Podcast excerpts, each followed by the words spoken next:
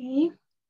Halo pendengar podcast Ciamik yang tersayang, gimana hari ini? Apakah masih semangat? Semoga masih ya. Jadi biar semangat kami dari Professional Development bakal kasih podcast yang pastinya menarik dan khusus di tema ini kita akan membahas mengenai FMCG. Penasaran kan apa itu FMCG? Pokoknya kalian harus dengerin podcast ini sampai habis. Pasti nggak bakal nyesel sih, karena banyak banget informasi menarik yang akan kalian dapat. Oh ya, di sini aku nggak sendirian karena uh, kita mendatangkan narasumber yang keren banget. Beliau adalah Kak Juang yang sekarang jadi Raw Material Scientist di PT Paragon Teknologi dan Innovation. Oke, langsung aja nih kita mulai nggak usah nunggu berlama-lama lagi karena aku juga udah nggak sabar nih nanya-nanya Kak Juang. Oke, uh, untuk yang pertama boleh nih Kak Juang perkenalkan diri dulu nih. Oke, makasih banyak Safa. Halo teman-teman pendengar podcast Jami. Uh, perkenalkan, saya Juang. Um, apalagi nih, Saf, perkenalannya. Oke, dulu alumni eh, berapa nih, Kak? Iya, bener. Oh iya, ya. Uh, ya, untungnya nggak terlalu jauh ya angkatannya. BE 15. Kalau Safa berapa BE-nya? BE. Aku BE 18. Kak. Oh iyalah, nggak terlalu jauh lah ya. Iya, tahun. kita tapi nggak ketemu ya kayak berarti ya. 2015 itu lulus, ya nggak sih Kak? Harusnya ketemu sih yang pas malam swasta nggak ya? Oh, Oke, okay. malam itu. Eh, okay. Aku lupa deh. Enggak ya? Enggak lama banget. Uh. Ya, jadi oke okay, kita ketemu sih 2016 ya. Harusnya ketemu nah, di pasar tapi. Iya, iya betul. Nah, aku lulus tahun eh Oktober 2019, jadi alhamdulillah wisokto. Uh, abis itu, tapi sebelum wisuda, aku sebenarnya alhamdulillah sudah diterima di uh, kerja kebetulan di, di di Direktorat Research and Development eh, PT Paragon. Nah, mungkin teman-teman yang belum tahu PT Paragon tuh uh, bikin apa sih? Jadi Paragon itu kebetulan adalah salah satu produsen kosmetik terbesar di Indonesia. Beberapa brand yang yang paling dibanggakan itu di antaranya ada Wardah, Emina, Makeover, ada Calf, terus ada satu lagi kayaknya udah launching atau belum ya? Itu kalau misalnya aku salah ngomong nih bisa-bisa aduh bahaya nih kak. Lupa. nanti deh seharusnya sih udah launching. Kalau misalnya tiba-tiba uh, ada yang baru-baru nih ada brand baru nih nah itu mungkin aja dari uh, brandnya Paragon. Um, um, sekarang uh, berarti dari 2019 sampai 2021 alhamdulillah aku sudah dua tahun di Paragon. Saat ini masih di Direktorat Research and Development juga tapi uh, aku udah lulus program manajemen trainee, manajemen trainee, manajemen trainee selama satu setengah tahun.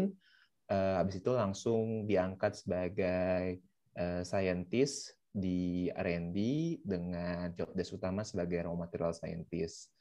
Oke, mungkin perkenalannya cukup segitu aja dulu, Safa. Kita langsung masuk ke yang seru-serunya. Oke, okay, thank you Kak. Tuh kan guys, keren banget gak sih? Jadi scientist. Oke, okay, kita tadi bahas nih, kita udah nyebut-nyebutin nih kak FMCG itu apa oh. gitu. Jadi kayak boleh dong kasih pengertian dikit FMCG itu apa gitu. Oke, okay. um, gimana ya? Mungkin aku nanya dulu deh. Oke. Okay. Kalau FMCG sendiri kepanjangannya apa, Saf? Waduh, aku dites nih bentar ya kak. Jadi FMCG itu fast move consumer goods gitu kali ya kak. Uh -uh. Kalau misalnya dari Google nih, kayak gitu. iya sih, dari Google gampang ya kelihatan. nah, jadi, uh, eh sorry ya teman-teman. Kalau FMCG itu memang kepanjangannya Fast Moving Consumer Goods. Nah, uh, dari namanya dari namanya aja tuh definisinya udah kelihatan jelas ya. Jadi, uh, suatu produk, uh, produk dan udah di step nih itu produk konsumsi yang uh, siklus siklus uh, hidupnya itu berjalan cepat. Nah, um, kenapa dispesifik, dispesifikkan bar, uh, produknya itu adalah produk konsumsi? Karena biasanya FMCG FMCG ini dia itu langsung diterima konsumen dan langsung digunakan saat itu juga. Beda sama produk-produk um, intermediate atau produk-produk antara yang biasanya setelah dijual dan diterima konsumen, dia harus diolah lagi dulu menjadi uh, produk akhir yang baru bisa dikonsumsi. Nah, yang beda lagi, FMCG walaupun udah langsung diterima dan dikonsumsi oleh konsumennya, dia itu fast moving. Jadi siklus uh, uh, siklus um, siklus umur produknya itu cepat. Siklus pemakaiannya, siklus um, penggunaannya itu tuh lebih cepat dibandingkan produk-produk yang lain. Jadi kayak uh, contoh sederhananya tuh biasanya kalau FMCG itu selalu nyontohin dengan produk minuman uh, kemasan bersoda Aku nggak berani nyebut okay. Pasti tahu lah guys yang Oke. Okay. Nah, kalau minuman kemasan bersoda itu kan biasanya kita selalu konsumsi dalam waktu yang dekat ya. Dan hmm. biasanya dia itu di, dijualnya pun cepat. Jadi uh, dia itu siklus produknya dari mulai diproduksi sampai dikonsumsi itu paling uh, dikonsumsi habis ya. Itu, hmm. itu paling ya maksimal uh, beberapa bulan lah, beberapa belas bulan. Nah, beda sama produk-produk lain, misalnya motor, uh, motor atau hmm. mobil. Motor atau mobil itu kan ketika dia dikonsumsi, dia digunakannya itu nggak cuma sebulan dua bulan atau setahun dua tahun kan. Harapannya itu bisa bertahun-tahun atau bahkan sampai sekarang mungkin uh, ada yang bisa sampai puluhan tahun si mobil itu. Jadi biasanya dia nggak dikategorisikan sebagai FMCG, tapi udah punya lini industrinya sendiri, yaitu industri otomotif.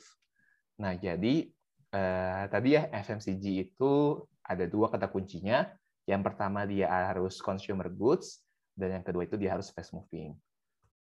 Oke. Okay. Oke, okay, thank you Kak. Sumpah penjelasannya ini banget ya guys, kayak holistik semuanya dibahas terus jadi kita langsung tergambar tuh kalau misal nanti ditanyain FMCG itu apa udah pasti bisa jawab gitu kan semoga. semoga jadi ya, ya oke. Okay.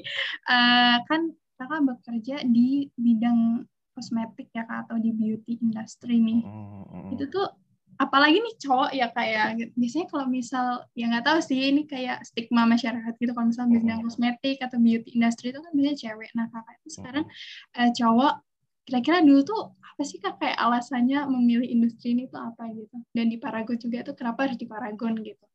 Boleh diceritain nggak kak? Oke okay, sih Nah, eh, nyambung ya sampai dari yang tadi eh, pertanyaan sebelumnya tentang FMCG.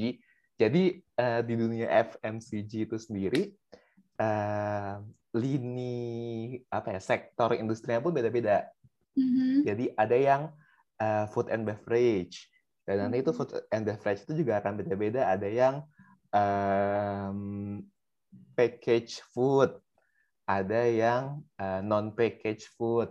Aku lupa sih kayak perbedaan um, pembagian itu kayak gimana. Nah, tapi ada salah satu di salah satu sektor di industri FMCG itu yang uh, cukup menarik nih saat ini, mm-hmm. yaitu tadi kalau yang saya bilang itu industri kecantikan, industri kosmetik atau beauty industry. Nah, uh, dan kebetulan di saat-saat di apa beberapa tahun belakangan itu tuh beauty industry itu tuh dia um, lagi trennya itu tuh lagi hype ya akhir eh, beberapa tahun ini. Uh, dan itu biasanya ditandai dengan kemunculan brand-brand yang indie brand-brand independen. Mungkin teman-teman lebih tahu lah ya brand-brand independen itu apa aja. Kayak kayaknya tuh tiap tahun pasti ada aja lini kosmetik yang baru.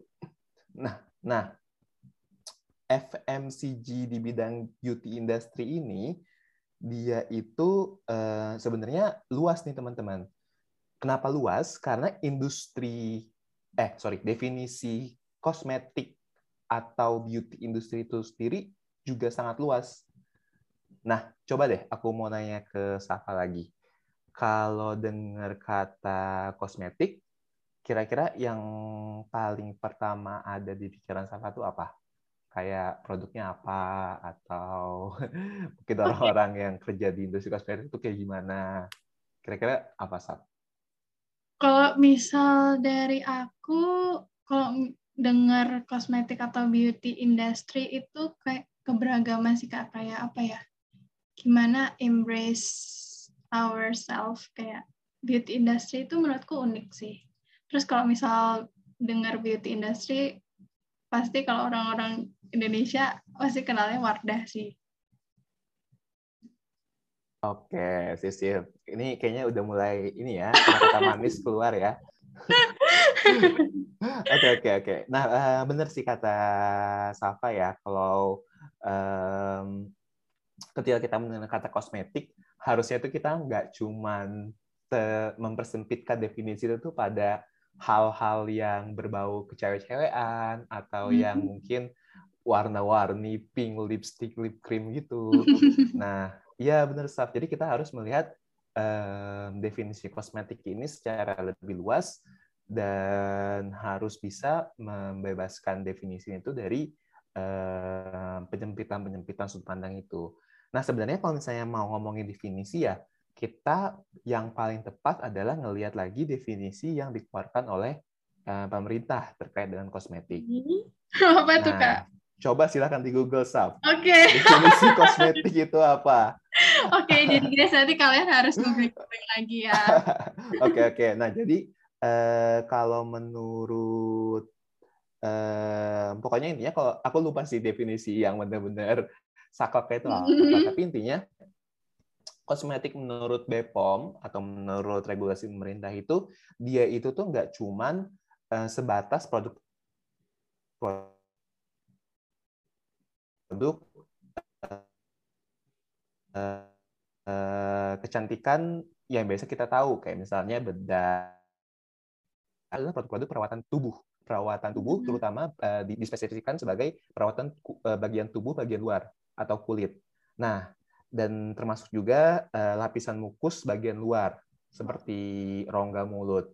Nah, maka dari itu jika kita merunut definisi kosmetik yang dinamakan dengan uh, industri kosmetik itu nggak cuma industri bedak dan lipstick, mm-hmm. tapi juga industri sabun, industri obat kumur, industri pasta gigi, industri parfum dan wangian, industri shampoo, industri apa lagi ya?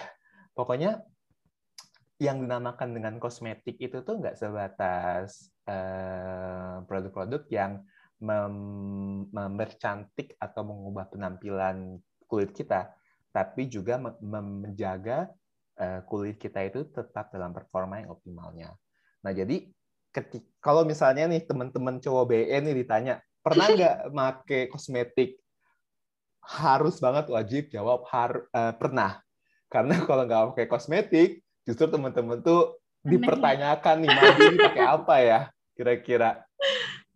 Nah, jadi um, itu juga yang dilakukan oleh uh, Paragon. Jadi Paragon itu kita lini produksi, lini lini inovasi dan produk-produk yang dikeluarkan pun nggak cuma sebatas produk dekoratif atau make up. Uh, Paragon itu juga udah punya, udah merilis um, produk skincare-nya yang cukup terkenal.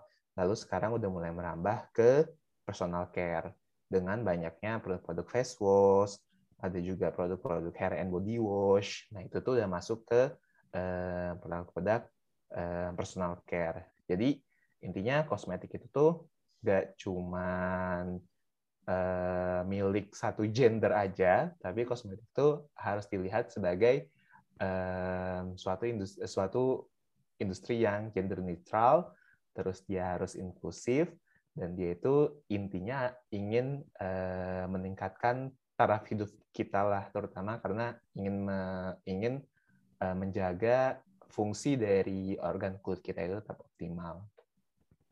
Gitu. Jadi itu ya Saf ya industri hmm. kosmetik? Jujur banyak banget ya kak. Kalau misal aku kira kan kita sebagai nggak sih aku ya orang awam tuh kayak kalau ngomongin kosmetik ya taunya skincare aja tuh di muka. Ternyata kalau misal tadi dengerin kak Juang yang jelasin tuh banyak banget tuh guys. Jadi kayak oke okay, nanti kalian uh, kalau masih penasaran lagi yang tadi tentang pengertian saklek kayak apa menurut Bipom kalian bisa googling googling sendiri gitu. Oke okay, kak, tadi kita udah membahas uh, kayak lebih ke definitif atau pengertian dari kosmet bidang kosmetik itu atau beauty industry. Nah, setelah kakak masuk dan terjun di FMCG ini, terutama di Paragon tuh kayak apa aja sih kak terasa manfaatnya gitu di baik apa ya secara skill ataupun uh, mungkin soft skillnya kayak gitu-gitu tuh apa aja sih kak yang kakak rasain kira-kira manfaatnya? Oke, banyak banget sih manfaatnya Saf. Okay. Kalau misalnya nggak selesai selesai. Iya nggak selesai nih kayak bisa jadi ini nih rekor podcast terpanjang dunia deh. Oke oke mungkin ini ya sedikit bocoran aja kali ya. Mm-hmm. Karena kalau misalnya dikasih tahu semua nanti nggak ada yang mau daftar nih di Paragon. Gak pada udah gak penasaran lagi.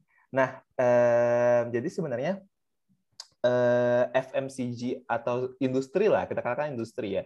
Industri itu tuh eh, luas dan bener-bener end to end banget sih, Saf. Kayak mm-hmm. kita mulai dari you know, kita mulai dari produknya, kita mau ngapain, eh, kita mau produksi apa, masalah apa yang mau kita eh, selesaikan dan semacamnya.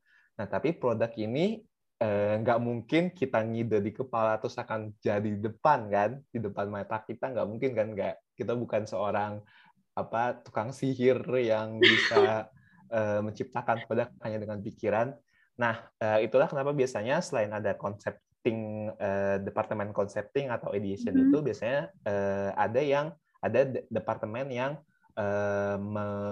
menerjemahkan itu tersebut jadi produk beneran. Nah, biasanya departemen itu departemen R&D. Kalau di Paragon ini R&D sih kita uh, tugasnya. Nah, uh, di departemen R&D dia uh, meng, meng, apa namanya? Menerjemahkan konsep itu menjadi prototipe produk yang kemudian akan dinilai dari sisi performance maupun keunggulannya dan kalau oke okay, baru itulah yang akan masuk ke Eh, produksi. Nah, eh, dari di produksi nih, ini juga yang jadi mm -hmm. salah satu um, khasnya FMCG. Karena tadi kan kita tahu ya definisi FMCG itu harus fast moving. Jadi mm -hmm. produksinya pun pasti akan lebih lebih apa ya, lebih lebih agile lah dibandingkan mm -hmm. uh, dengan industri-industri yang mungkin sifatnya slow moving. Nah, makanya biasanya eh, industri FMCG ini dia harus punya departemen supply chain yang sangat-sangat robust. Dia harus bisa hmm. melakukan demand planning, dia harus bisa menjadwalkan produksi dengan apik, dia harus bisa mencocokkan demand dengan supply.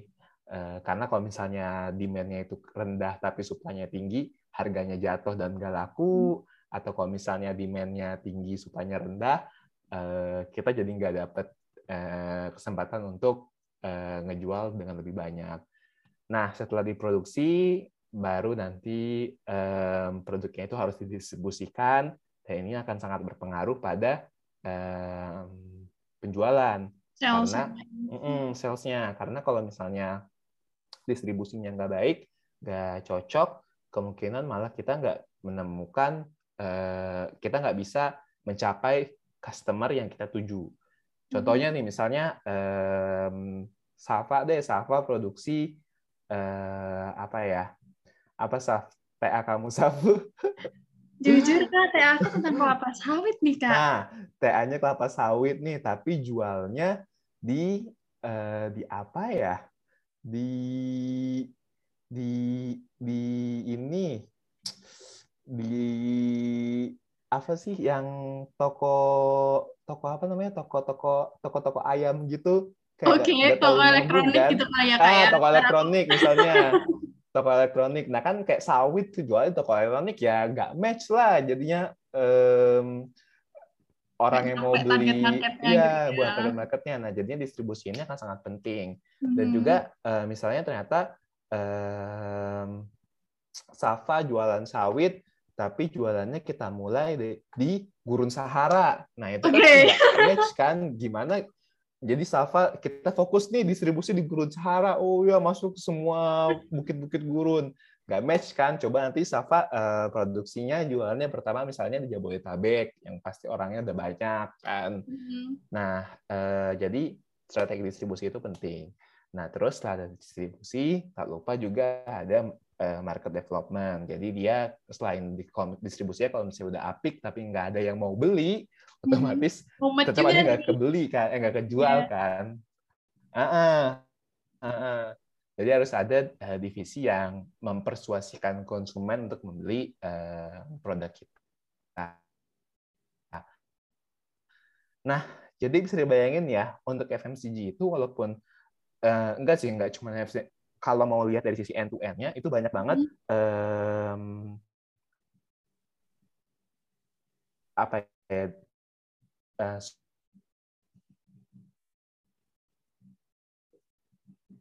sub-sub direktor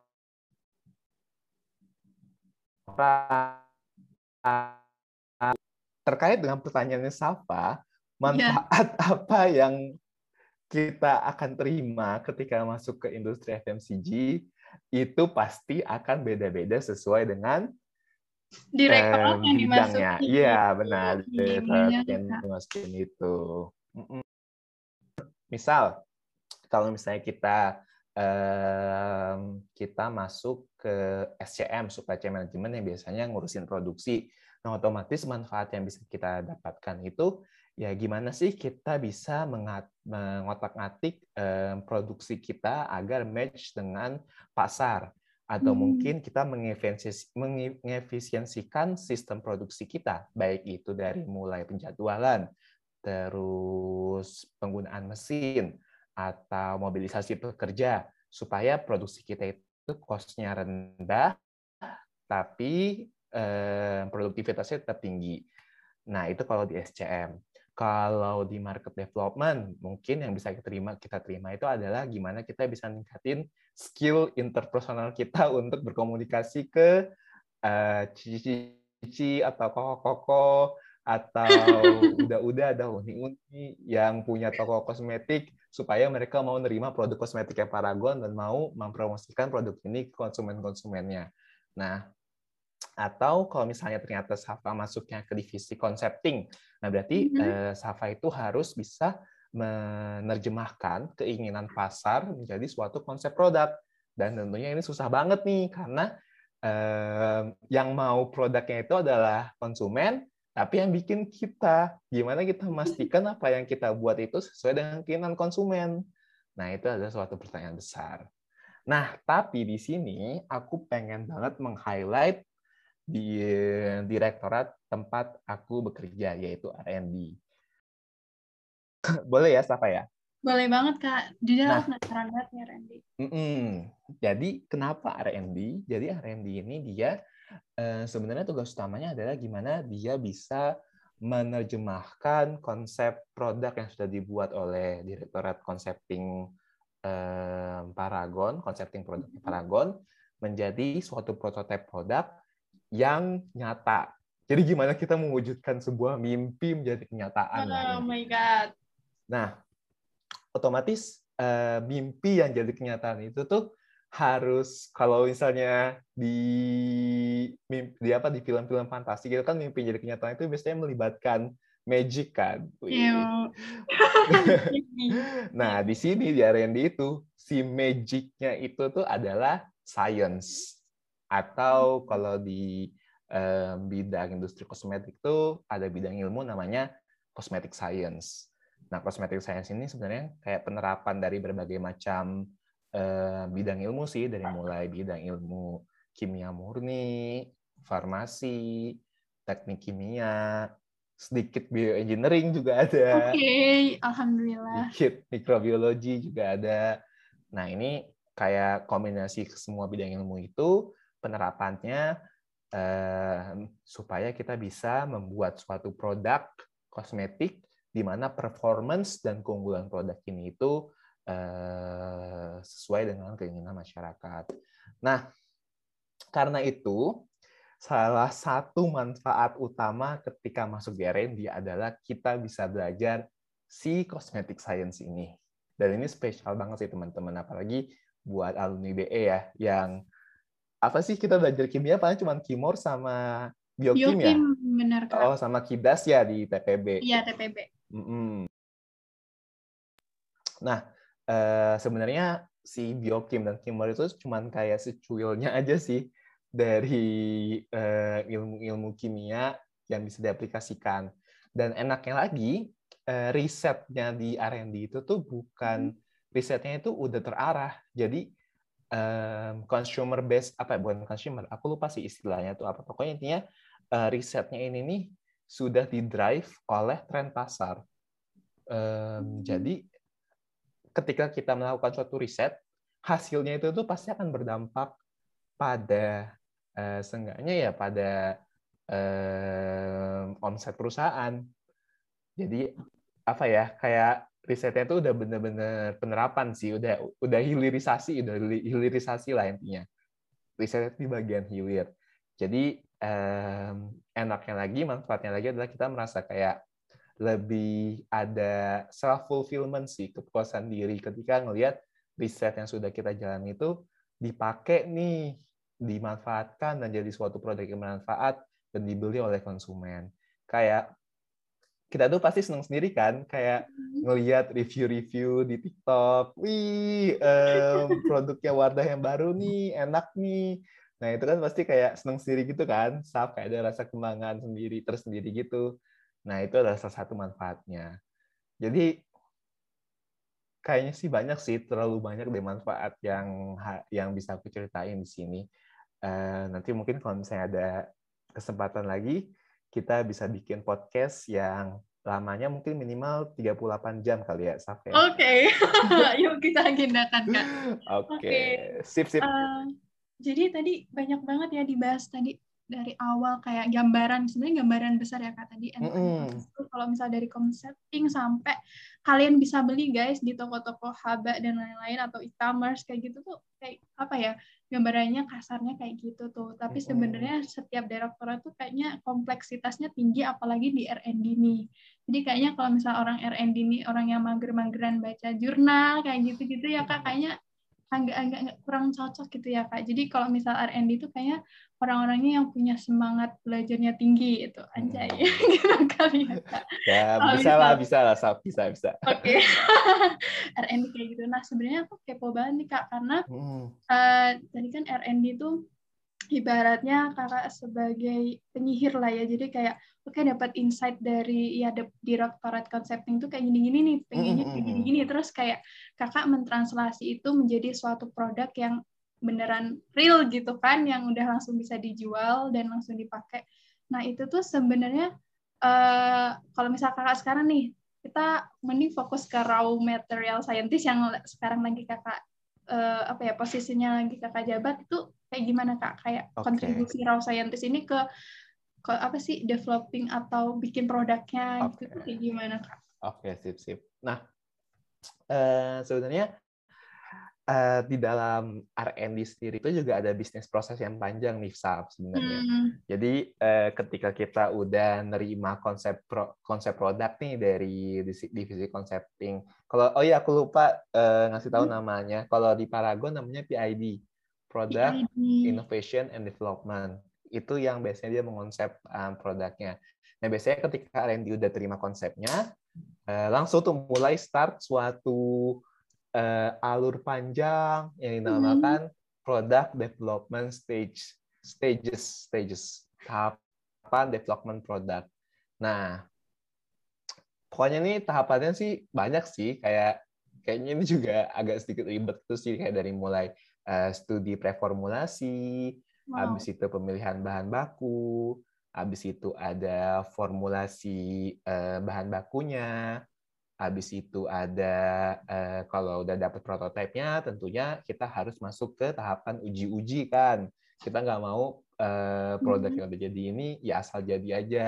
Nah uji-ujinya ini eh, termasuk di antaranya ada uji stabilitas, uji efikasi. Uji efikasi itu uji kebermanfaatan. Kayak misalnya kalau misalnya kita pengen produk kita ini tuh diklaim sebagai produk pemutih, nah berarti kita harus menguji apakah si produk ini itu uh, memiliki manfaat bisa bisa memutihkan kulit. Nah ini harus kita mm-hmm. uji. Habis itu ada lagi uji keamanan. Kita kan nggak mau kan uh, produk kita ini menimbulkan iritasi atau inflamasi atau reaksi-reaksi alergi dan semacamnya. Nah, habis uji keamanan, ada uji mikrobiologi dan ketahanan terhadap mikroba. Nah, biasanya uji di mikrobiologi yang punya klaim-klaim antimikroba. Kayak misalnya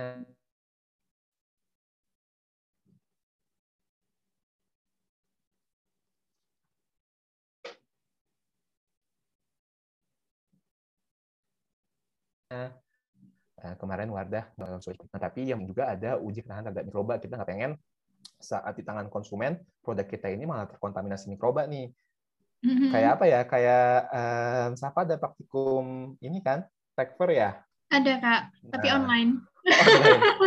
Kalau dulu aku tuh ada Techfer apa? Rekayasa IP satu tuh. Pokoknya ada di mana kultur gue ini nggak boleh kontaminasi mikroba lah.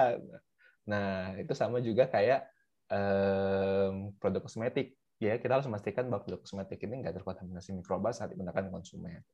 Nah, tadi habis uji mikrobiologi, lanjut ke uji uh, stabi eh uji stabilitas tadi udah ya.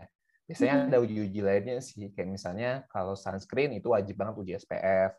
Kalau ada lagi um, uji efikasi itu tadi nggak cuma produk pemutih, tapi semua produk-produk yang menggunakan klaim dan hmm. biasanya tuh yang klaim klaimnya ini nggak sebatas skincare ya, tapi juga dekoratif karena kan produk dekoratif tuh ada juga yang klaim misalnya long lasting hmm. hingga 100 jam gitu. Nah, itu harus hmm. juga gitu. Nah, habis dari penguji-pengujian, uh, kalau udah lolos semua, biasanya, oh iya, sorry, sebelum penguji-pengujian itu kita harus memastikan dulu semua bahan yang kita gunakan tuh halal. Nah, biasanya ini nih sangat-sangat kritis sekali, terutama di Indonesia dan di Paragon, karena kita tuh tentunya fondasinya Paragon kan kosmetik halal ya. Iya, nah, Jadi tahapan kritis. Nah, kalau udah dapat halalnya, udah dapat pengujiannya, itu biasanya kita langsung masuk ke bagian regulasi. Regulasinya itu kayak kita udah mulai siap-siap lah notifikasi-notifikasi ke BPOM. Nah, kalau udah biasanya kerjaan di lab itu udah udah hampir selesai. Tinggal PR-nya adalah gimana kita men-translate eh, produknya di lab jadi produk jadi dalam suatu tahapan khusus. Ada yang tahu nggak kira-kira apa nih eh, Saf, bridging antara lab dengan produksi? Apa tuh Kak? Komersialisasi bukan juga ya? Udah belajar belum ya? Namanya scaling up. Oh. Kalau nggak salah di apa ya rancangan deh. Jadi um, setelah suatu produk itu develop prototype, ketika dia mau diproduksi, kita kan nggak mungkin kan langsung mengaplikasikan cara kerja atau formula yang kita buat di lab itu langsung ke tangki besar di produksi. Nah, mm-hmm. itu harus ada scaling up dulu. Nah, biasanya scaling up ini itu kayak semacam pengujian-pengujian bertahap Misalnya tadinya kita di lab cuma bisa uh, bikin batch 5 kg sekali produksi. Nah, itu kita scaling up sedikit demi sedikit tuh. Uh, kita naikin jadi 10 kg, terus 20 kg, 40 kg, sampai ke tangki yang 100 kg sekali produksi. Nah, itu biasanya butuh scaling up tuh. Jadi kita tahu nih kalau misalnya nanti di dalam produksi itu kemungkinan ada masalah-masalah, kita udah bisa mengantisipasinya bahkan sebelum masalah itu muncul. Nah, eh, jadi kebayang ya kayak peran dari industri FMCG-nya itu bagian-bagiannya banyak, terus di R&D sendiri itu bagian-bagiannya pun hmm. banyak, dan tahapan-tahapannya ini nih eh, penting-penting semua. Tapi sebenarnya dua tahapan inti dari um, R&D itu ada di awal tadi, yaitu pemilihan bahan baku yang baik, dan formulasinya. Nah, di dua tahapan inilah um,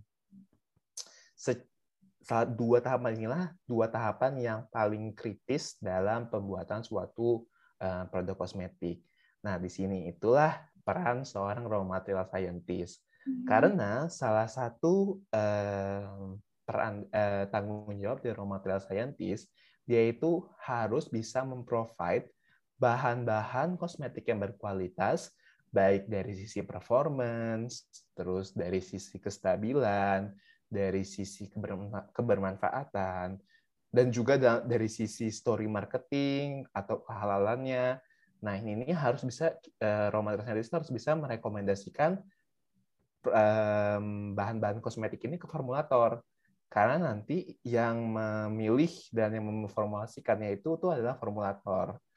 Nah, jadi um, kalau ibaratnya tuh kalau di Paragon itu seorang mm -hmm. material scientist itu harus jadi kayak kamus berjalan gitu loh. Uh, oh. Jadi kita tuh ketika nanti formulator nanya, eh um, ekstrak ini kira-kira bagus nggak ya dipakai untuk pemutih?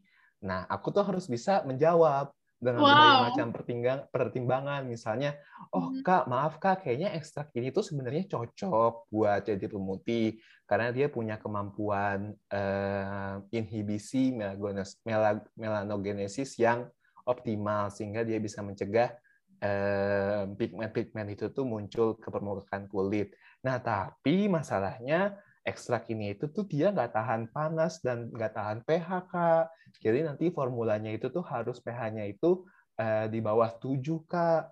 Dan dia itu berwarna nih kak. Jadi dia oh. harus uh, kalau nggak formulanya itu diwarnain, ya mau nggak mau uh, warnanya tuh produknya akan jadi warna isi ekstrak ini. Dan juga kak dia itu uh, misalnya um, nggak stabil nih kak, jadi harus tambahin hmm. antioksidan dan antioksidannya hmm. itu harus banget yang ini ini ini kak karena gini gini gini. Nah jadi kita harus kita semua tuh harus tahu aspek segala aspek itu tuh dari suatu bahan baku.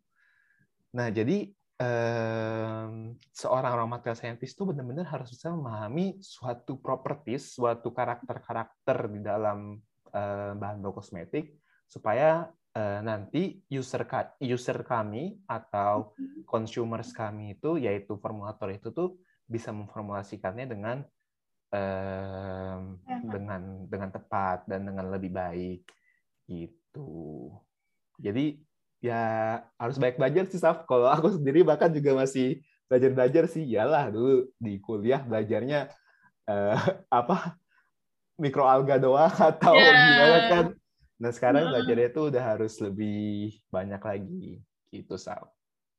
Oke, jadi jujur aku dengarnya sambil membayangkan nih kak ya, kayak jadi mm. yaitu DS uh, raw material scientist itu jujur wow kompleks dan harus punya kemauan belajar yang tinggi tadi guys. Jadi aku udah sebut-sebut lagi karena kayak ini nggak sih kak apa ya? Saya tidak langsung hafal MSDS-nya gitu nggak sih? Apa ya? Bukan MSDS mm. ya?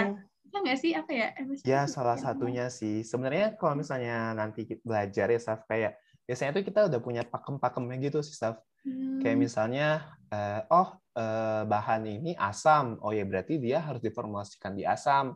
Karena uh, dia kalau misalnya diformulasikan di basa ya asam plus basa sama dengan netral. Oh. nggak bakal bisa kerja tuh di kulit nanti kalau misalnya pH-nya netral Nah, berarti dia formasi di asam gitu. Terus eh, kita lihat nih, oh ini bahan ekstrak. Ekstrak tuh pasti ada warnanya karena eh, biasanya ekstrak-ekstrak itu tuh nggak melalui proses pemurnian yang advance sehingga menghasilkan suatu bahan yang benar-benar bahan eh, refine gitu. Nah, ya berarti kita harus bisa bilang, oh kak ini ekstrak dan kemungkinan ada warnanya. Jadi biasanya ada pakem-pakemnya gitu. Nah, biasanya kita sih yang belajar pakem-pakemnya ini yang kita pelajari. Wow. Oke, Kak. Jujur apa ya? Pusing ya? Pusing banget aku nih dengernya nih, guys. Tapi kita harus ini nih, sabar. Terus uh, mungkin ini sih, Kak. Berarti kalau misal nih kan kadang-kadang kosmetik itu ada bahan-bahan kayak hyaluronic acid atau apa-apa. Mm. Berarti uh, yang handle gitu ya mm-hmm. uh, tentang bahan-bahan itu itu berarti kakak dong ya? Ya benar. Kayak uh, sebenarnya ini contoh kasus aja ya hyaluronic okay, acid ini menarik nih. Hyaluronic acid kan itu udah acidnya kan asam kan. Mm. nah berarti dia harus diformulasikannya juga uh, tergantung dengan ininya tergantung dengan form dari hyaluronic acid ini. Nah hyaluronic acid pun juga ada banyak macamnya. Wow, ada yang okay. garam, ada yang modifikasinya, dan semacamnya. Terus uh, hyaluronic acid itu kan dia fungsi utamanya moisturizing ya. Mm-hmm. Ada moisturizing effect-nya. Nah, berarti uh, harus diperhatikan tuh kira-kira nanti uh, formula yang mengandung hyaluronic acid itu sebisa mungkin punya eh, bahan-bahan yang kerjanya itu sinergis dengan si HA ini dan sampai dia eh, malah meniadakan eh, kerjanya jadi antagonis. Nah, jadi terus lagi harus dicek nih kira-kira hyaluronic acid ini stabilnya di suhu dan pH berapa.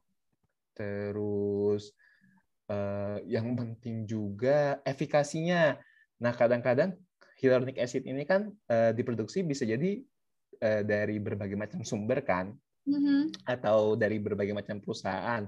Nah kita harus cek satu-satu nih mana hyaluronic acid yang benar-benar um, punya kemampuan efikasi yang bagus, yang data efikasinya tuh sudah teruji lah dia tuh emang benar-benar bisa memoisturizing kulit.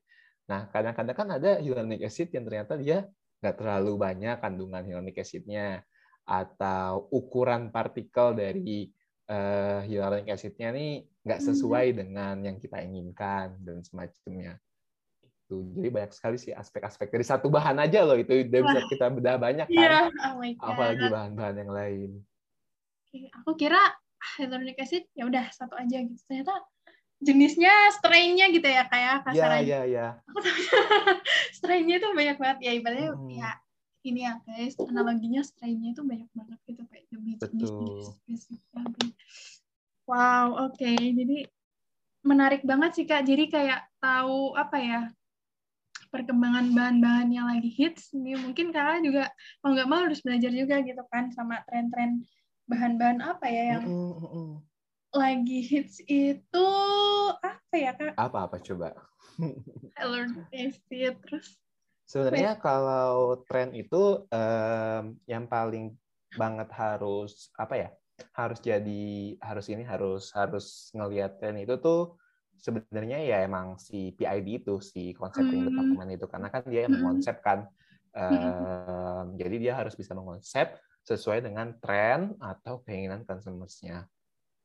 Nah, tapi sebenarnya akhir-akhir ini nih di hmm. Paragon meskipun kita masih ngikut tren ya, ngikut tren yang berkembang, uh, kita tuh udah pengen melangkah satu langkah lebih maju nih, Sab. Menariknya. Jadi kalau misalnya ngikutin tren kan berarti kita ngelihat kompetitor kan ya? Iya. Yeah. Kayak ngelihat benchmark, wih si um, merek L dia ngeluarin ini apa tuh L L-man bukan bukan bukan, bukan. Um, oh mereka um, ngeluarin ini nih kayak uh, kita harus tackle nih dengan ini misalnya mm-hmm. atau wah uh, merek E kayaknya bakal ngeluarin ini nih kita kalah nih lah gitu nah Paragon tuh berusaha selangkah lebih maju dengan cara apa dengan cara kita cari tahu yang diinginkan konsumen itu sebenarnya apa. Hmm.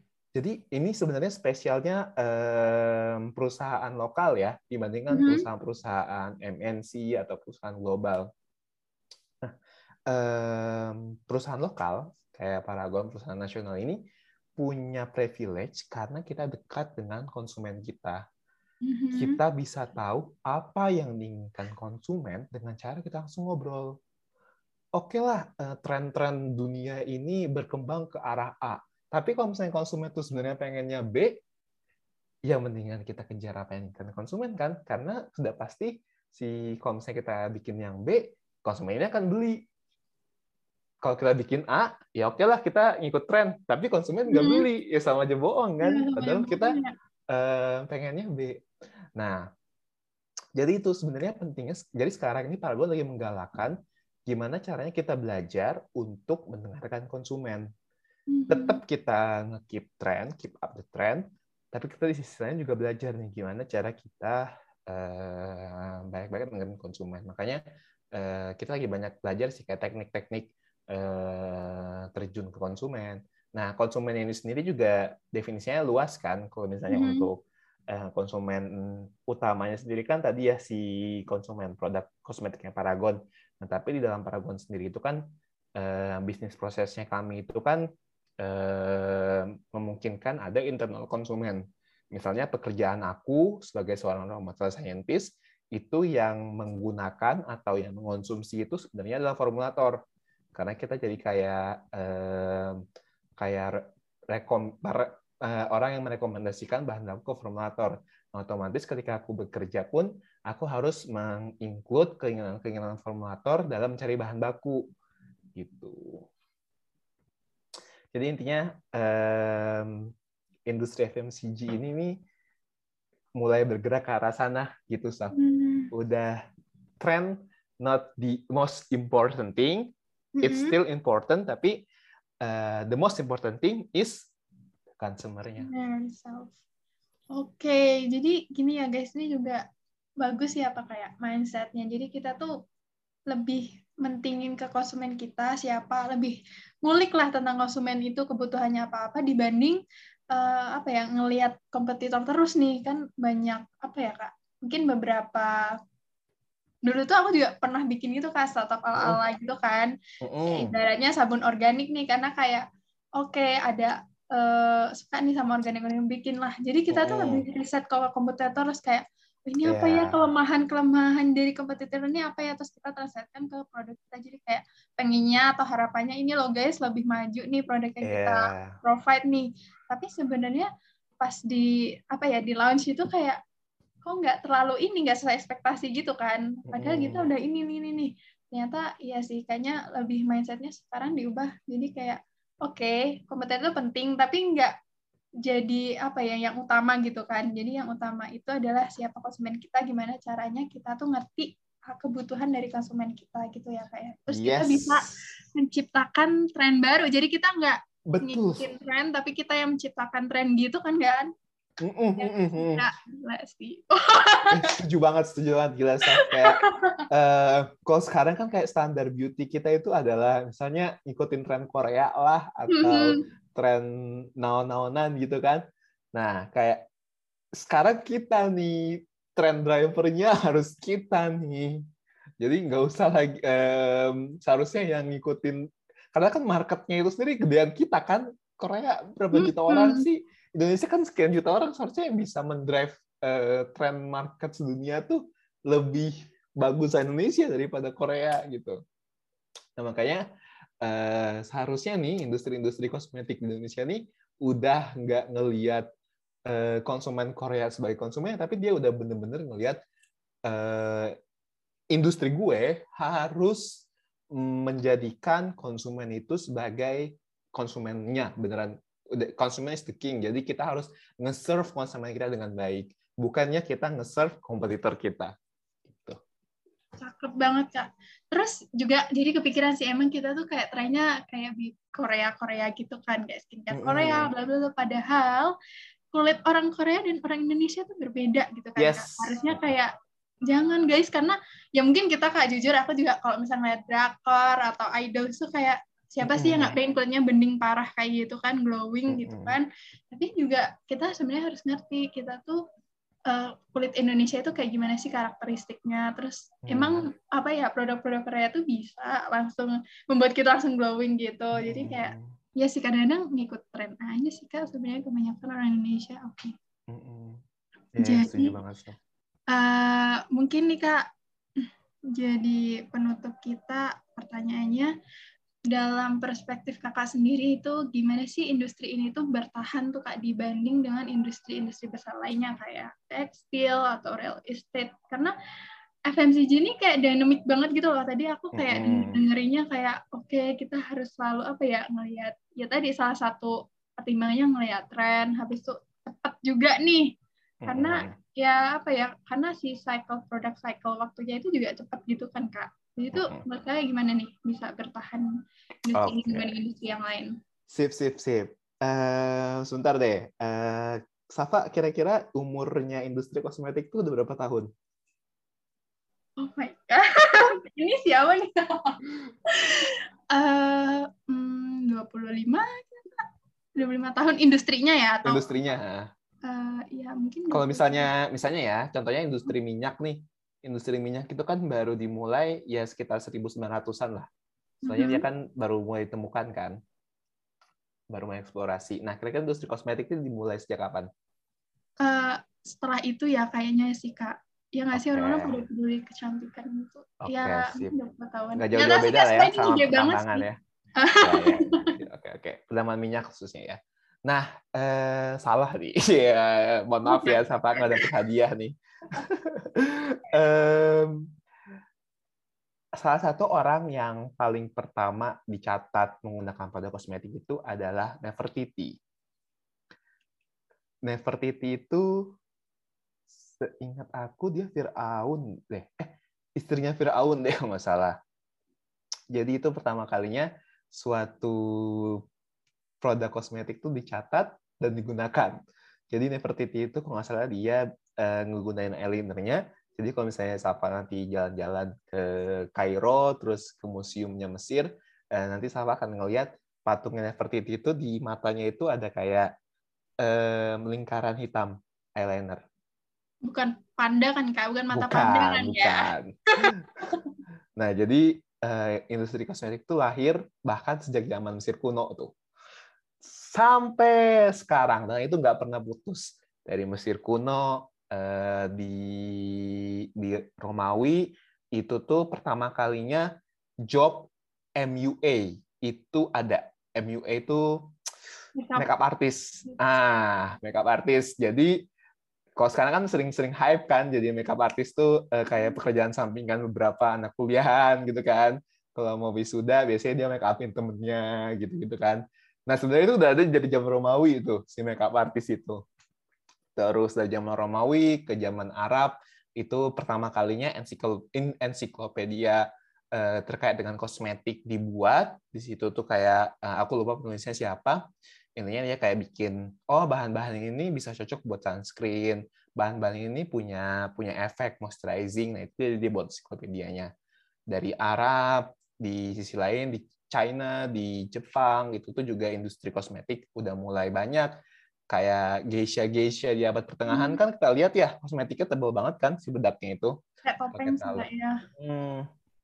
Di Indonesia juga uh, ada namanya lulur Jawa, terus dari apa pusaka-pusaka um, kerajaan di apa sih di aku lupa dokumen apa gitu babat tanah Jawi atau apa itu kayak hmm. ngeceritain uh, dulu tuh putri-putri Jawa itu tuh kayak punya ramuan khusus untuk pas pas mandi supaya pas mandi itu dia pakai.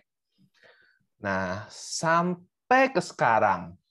Sekarang kita tahu kan industri kosmetik itu gedenya banget, banget banget banget. Kayak eh, dan biasanya dia dikuasai oleh pemain besar kan.